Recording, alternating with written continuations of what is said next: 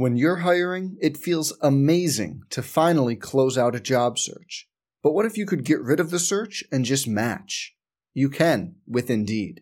If you need to hire, you need Indeed. Indeed is your matching and hiring platform. With over 350 million global monthly visitors, according to Indeed data, and a matching engine that helps you find quality candidates fast. Ditch the busy work. Use Indeed for scheduling, screening, and messaging so you can connect with candidates faster. And Indeed doesn't just help you hire faster. 93% of employers agree Indeed delivers the highest quality matches compared to other job sites, according to a recent Indeed survey. Leveraging over 140 million qualifications and preferences every day, Indeed's matching engine is constantly learning from your preferences. So the more you use Indeed, the better it gets. Join more than 3.5 million businesses worldwide that use Indeed to hire great talent fast. And listeners of this show will get a $75 sponsored job credit to get your jobs more visibility at Indeed.com slash BlueWire. Just go to Indeed.com slash BlueWire right now and support our show by saying you heard about Indeed on this podcast. Indeed.com slash BlueWire. Terms and conditions apply. Need to hire? You need Indeed. Let's jump into Peppa's world of play. Look for spring flowers, hunt for muddy puddles, and bravely explore exciting places with Peppa playsets. Peppa Pig, inspiring kid confidence. All right, welcome back to another episode of Dice It Up. Ice, we are so blessed to be joined by the new head coach of the Butler Bulldogs, Austin Parkinson. Coach, uh, one, congrats on the incredible last season at IUPUI and your overall tenure there. And then, of course, the uh, new role. And uh, we appreciate you coming on to talk hoops with us. Yeah, no, I've been looking forward to it. Thanks for having me. I was telling Ice before this, I, I met you at Media Day, and I was so surprised to to see that your your grandpa actually played for Coach Rupp. Uh, so many strong Kentucky ties. Your dad was an incredible point guard at Purdue. You were an incredible point guard at Purdue. Uh, do you still get out and hoop with the players a bit? You know, I don't. It's funny. The last time I played, I teased a player of mine years ago. She kind of doubted, and I think she was doubting my ability. So I said, well, "We're going to play." and uh, we played three games uh, to make it take it to 12 and i beat her 12-0 12-1 but in the third game she drove the ball and she's a really strong kid and she hit me in the rib and i uh, i kind of had to tough it out. I ended up winning but uh, found out uh, I, she broke uh, two of my ribs. And so that was my last time really getting out there playing with the players so that was that was a fun memory oh my god oh my goodness I like can't imagine the conversation after knowing that like I broke my coach's ribs. Like this that that's like that's a little scary. Like can you still play me? yeah, no, I, I, you know, it was one of those things at the time I toughed it out. So she didn't know till later. I don't think she found out till quite a bit later that I broke my rib, but I slept on the couch for 4 weeks in the same spot cuz it was uh I couldn't breathe. Wow. That is a story. Okay. Um well, coach, you've had uh, tremendous success um, in one-on-one against your players, but also in, in women's college basketball.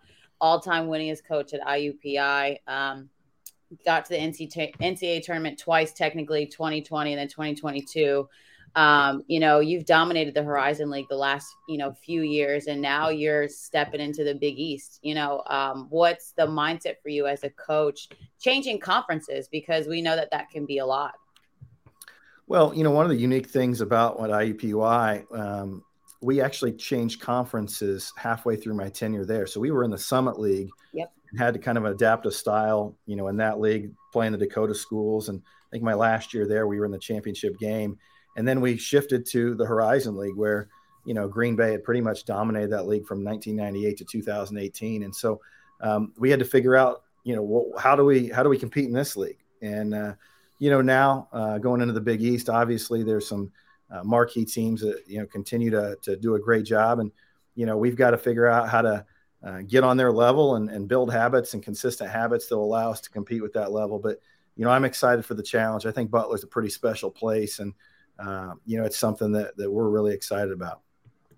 when you think of Big East women's basketball, what do you think of? What are some of those characteristics that you think of playing in this league that you're going to have to adapt to and adjust to right away? Well, I love the fact that it's a basketball league. Uh, you know, mm-hmm. I look at the coaching in the Big East. I think it's some of the best coaching in the country. Uh, the other part of it, I think there's very different styles. You know, you have motion teams in Villanova and Creighton. You know, you've got a, maybe a Marquette team that that uh, has has had some strong post players. You know, you obviously have the um, you know loaded McDonald's All Americans of, of UConn. You know, you think of uh, Seton Hall and St. John's very athletic. You know, there's just a lot of different variety, um, and so you've got to you've got to have a style of play that's going to be able to adapt night in and night out and you're not going to be able to play one way. And I think that's going to be uh, important in the coming years. It's it's interesting to hear you say that because uh, I mean, you look at I mean, I definitely dig hard into statistics, especially like with with IUPUI and, and understanding the net rating that you all had. I mean, you look at it from the program you inherited uh, was like oh, three 325th in the country to the last three seasons, you're a top 20 uh, according to her hoop stats net rating, which is a little different, but uh, I like it better than the the normal branded uh, net rating stat.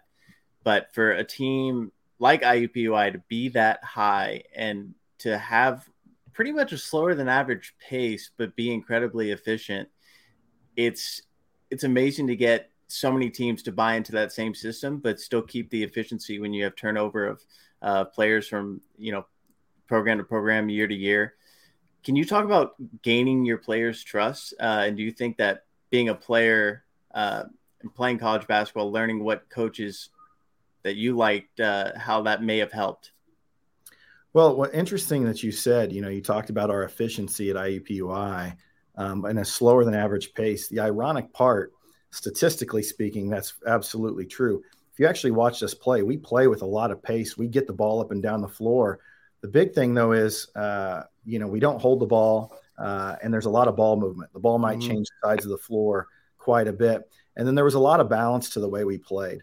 Um, you know, our one through four could shoot it. Our post obviously had back to the basket, um, you know, abilities, and so our thing was, you know, kind of back to what I said about it going into the Big East. We've got to be able to attack things multiple different ways, and and we just felt like you know, being balanced uh, allowed us to do that. Uh, I always looked at a team like South Dakota State. You know, Aaron Johnston's been incredibly successful there, and uh, his teams. You know, I remember one year they they won the league and their best player averaged 12 points a game, and uh, I remember doing the filling out the ballots at the time and. You know, they had this kid is like, you know, borderline first team. It's like this kid's a no question best player in the league. It's just she's part of a system that there's some balance to it. And so you know, we've tried to have a lot of balance, uh, you know, on our roster and the way that we play. We obviously want to play fast, but I always say this too. You know, how many press conferences do you see with a coach where he gets a job and he says two things? He says, you know, we're going to be a family and we're going to play really fast. And it's like, well, that, you know, that sounds cute, but the reality is, are you are you in basketball? You know, can can you run at the pace you need to play at? And two, can you do that and take care of the basketball? And you know, my current roster last year, they they turned the ball over at an alarming rate. So can we play faster? Absolutely. Can we do that and take care of the ball? Those things, you know, those things have to go hand in hand. So is that kind of what you want to be? Sorry, Dano. Is no, that kind good. of what you want to be the the basketball identity of this team? A team that takes care of the ball but can also play with a lot of pace, um, or is there something else that you kind of want to be the basketball identity for Butler? Well, we'll always be a defensive minded team from the standpoint that we're going to play man to man. You know, we're going to pick up the basketball. Um, but from an offensive standpoint, our offense has a lot of creativity to it, but we do play with a lot of pace. So if you came to our practices, you know, we're not on the, you know, and we're not one of those programs where we're getting on the line and running, you know, sprints to, to get in shape. Uh, our entire practice is, is pace, pace, pace. And so, you know, we want to get the ball up the floor. We want to advance it. We want to be in attack mode. But at the same time, we also want to be organized in what we're doing. If it's not there, you know, we want the ball to, to you know, you probably, if you came to a practice or hear me on the sideline, I'm saying, move, move, get the ball moving. I, I don't like watching people dribble the air out of it. And, mm. uh, you know, I like to see the ball spread around. So that's, that's, you know, how we want to play. Love it. Hey, I love having or watching your teams last year because there, no matter who you played, there was never really a a sense of oh, IUPUI is this you know classic mid major that is afraid to step into a big situation. Uh, it seemed like they had that identity and grit of we don't care who we're playing, we'll go in, give it our best shot, and sometimes win. Uh, was so bummed about the Oklahoma game, but uh, thrilled beyond uh, beyond doubt. I was actually like touring my wedding venue during the Iowa game and trying to watch on my phone because I was fine with whatever my wife now wife wanted uh, to actually pick. But um, but yeah, love that identity that you instill in your team. Hearing from your press conference, uh, talking about your wife and the support system you have, uh, how important is that for you in being able to take this uh, so-called dream job and and what is your considered basketball heaven? Yeah, so interesting. My wife, we have such a, a cool dynamic. So she is a designer. She owns her own interior architecture firm, and uh, kind of a you know last week i'll give you an example wild week last week she's a part of a, a group of designers uh, for house beautiful that's designing a home uh, in atlanta. And she has i think the kitchen and a couple different things. But anyway she had to fly out. Uh, she was gone for four days. So i had our kids. I'm making pb and j's. I'm getting them to school getting them to bed. She got back at like one in the morning from her flight. And uh, i was flying out the next morning to madison square garden for media day. And uh, and so what's been interesting about her field is uh, obviously very uh, male centric. Mine is very female centric, and so uh, our discussions at dinner uh, are very valuable to each other. I, I pick her brain on a lot of things, and um, she's incredibly supportive with our team. Uh, we do a lot of events at our house. We got a big Halloween party coming up. Uh, Saturday at our house. Last nice. year I was Ted Lasso. I don't think I'll be able to top that, but so was I. we're, we're, we're looking we're looking forward to uh, to our annual Halloween party. So she does a great job with it. I actually made my wife be Coach Beard.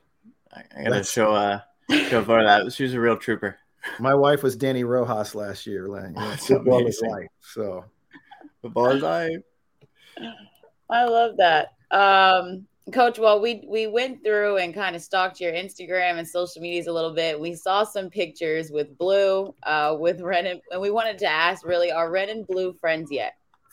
So they are. Um, you know, Ren is uh, the and, and, the bulldog was I, my son and him had a slobber off. They were, you know, if you see any of the pictures that the day one, they were just in each other's faces, slobber uh, off nonstop. But no, Ren Ren loves it. My my daughter, I don't think she understands. It's not normal for a six year old to just have you know be able to come over to Hinkle and get shots up, and uh, yeah. you know she comes over to practice, you know, at least once a week, but kind of a, a funny thing and a kind of a cool thing. So one of our practices at the end of practice, uh, I uh, told her she had three shots and she had to make one. And if she didn't make one, the entire team was going to have to run. And uh, she missed the first two and uh, made the last one. And they went bananas. They were fired up for, her, and she did a great job. But I was like, I told her, I was like, they were going to run if you missed. So it was, uh, it was a good lesson. But the girls are great with her, and you know, she she has a good time coming over here.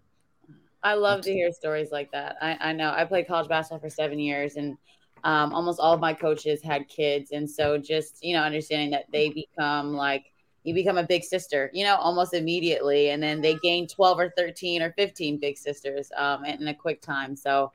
Um, I, I, wanted to ask you about the culture that you want to instill at Butler, like the, the intangibles, the things that are important to your team. You talked earlier about coaches always say, you know, family, um, but actually meaning family. And so I wanted to ask you, what are the culture points of your program? Well, I think it's been one of the things for us that, you know, you think back to IUPUI, some of the kids that we got to transfer in and that picked our school, um, you know, potentially over some other bigger institutions at that point. And I think a lot of it had to do with the character and the chemistry we had within our roster. For us, um, you know, I want to bring in high character kids that care about their academics. Um, you know, for us, the the chemistry piece, you know, back to what I just talked about with my daughter.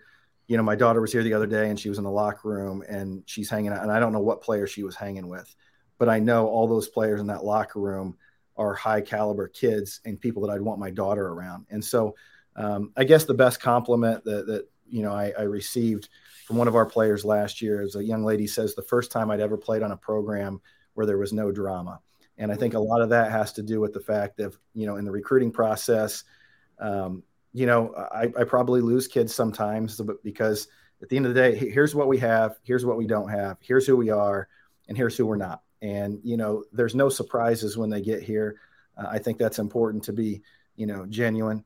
Um, you know, like we're not taking pictures with, I don't have the bulldog mascot on my head and streamers and pointing at people. Like, that's not us but that's also not going to be what it's like when you you know when you get here and i think that's a big piece of it. And then we invest a lot. You know we spend a lot of time individually getting to know the players and you know i think that's why you're in this business right? I'm not you know at some company and in an office all day. I'm get i get to be around young people and help shape their lives and i think that's that's that's pretty special. Absolutely. That that hit hard. Like oh that there's no fakeness in this this program. It's very genuine, or at least what you're trying to build. Uh, from yourself internally, how do how are you challenging yourself uh, as you take on this role to be better, uh, at least in the Big East? I mean, geez, look around the room, right? Like I'm sitting at the Big East meetings, and then uh, you know I'm looking around the room at these coaches, and you know Tony, who's a good friend of mine at Seton Hall, and you know Gino, and then obviously Doug Bruno, Hall of Famer, and you know Megan at uh, you know Marquette, who's done a great job. Like you it's going to be a challenge but to me that's the fun part. You know you mentioned that iowa game uh, the prior spring uh, when teams post you know these these opportunities to go play we signed up to play michigan and iowa almost immediately knowing they had their sweet 16 teams back. And uh, i'm not going to tell you the coach's name but there was a power five coach the last year that called me and said hey nobody's going to play us but we know you'll play anybody and I was like, yeah, no, uh, let, let's talk about it. And so for me, I, I really enjoyed, I know our players, you mentioned that our players, you know, they love those games. And, and now, you know, obviously I get a chance to do that every night. I mean, there is no off nights, you know, in the big East. And I know it's going to be a huge challenge, right? I'm not going into this, uh, you know, like it's, oh, we're just, it's going to take some time. There's a process to it, but you know, I definitely am excited for the challenge and feel grateful for it.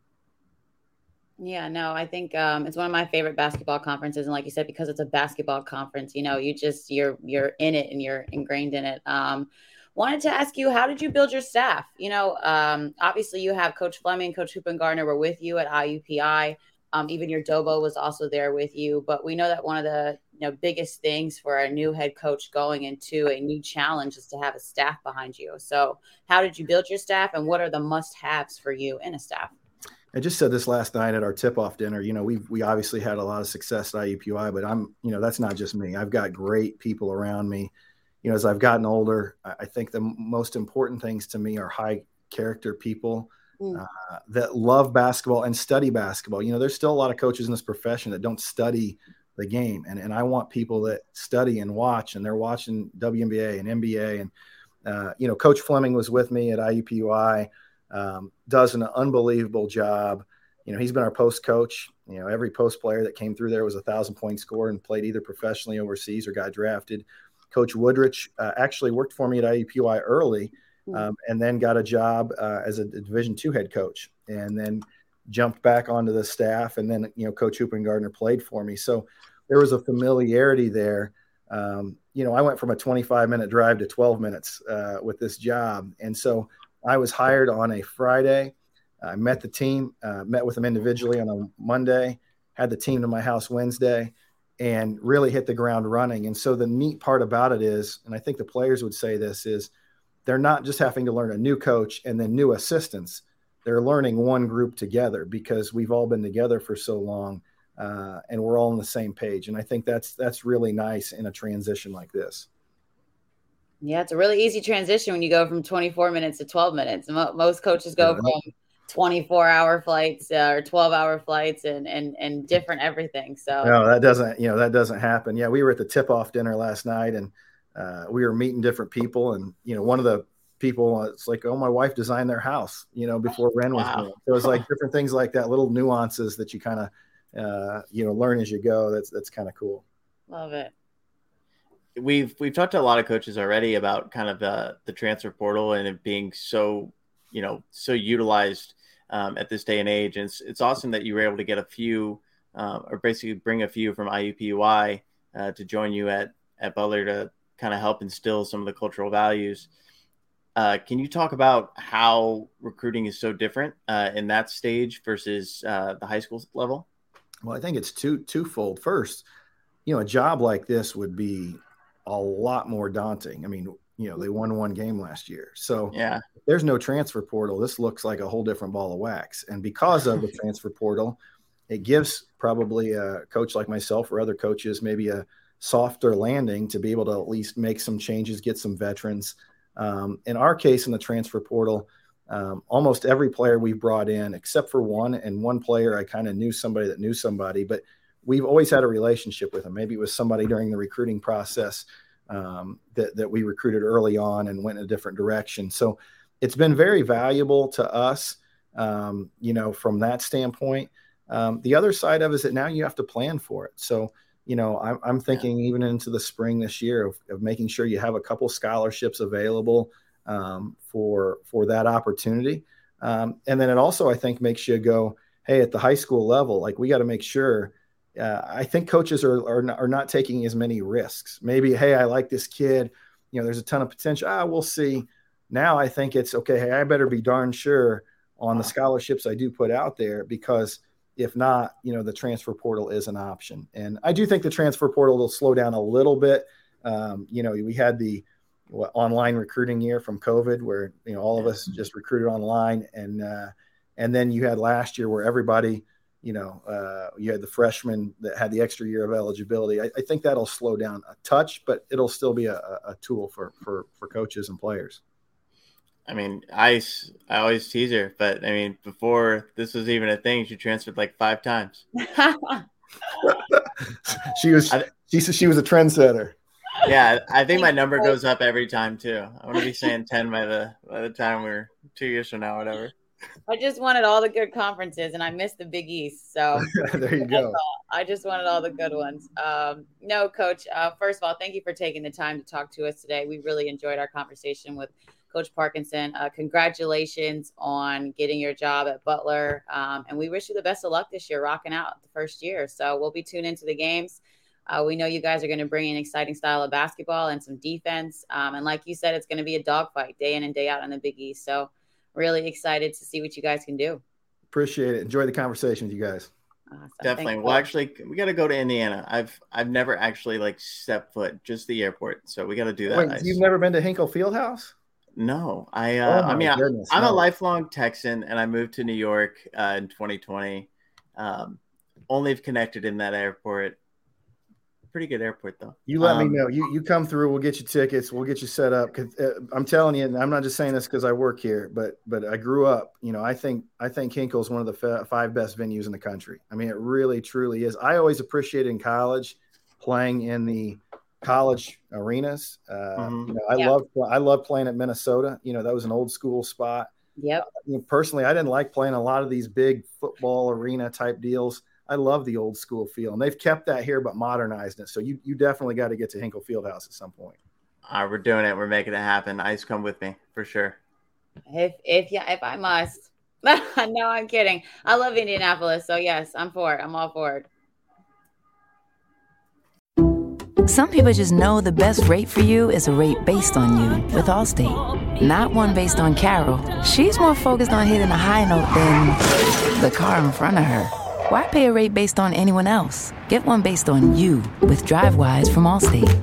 Not available in Alaska or California, subject to terms and conditions. Rates are determined by several factors, which vary by state. In some states, participation in DriveWise allows Allstate to use your driving data for purposes of rating. While in some states, your rate could increase with high risk driving, generally, safer drivers will save with DriveWise. Allstate Fire and Casualty Insurance Company and affiliates, Northbrook, Illinois.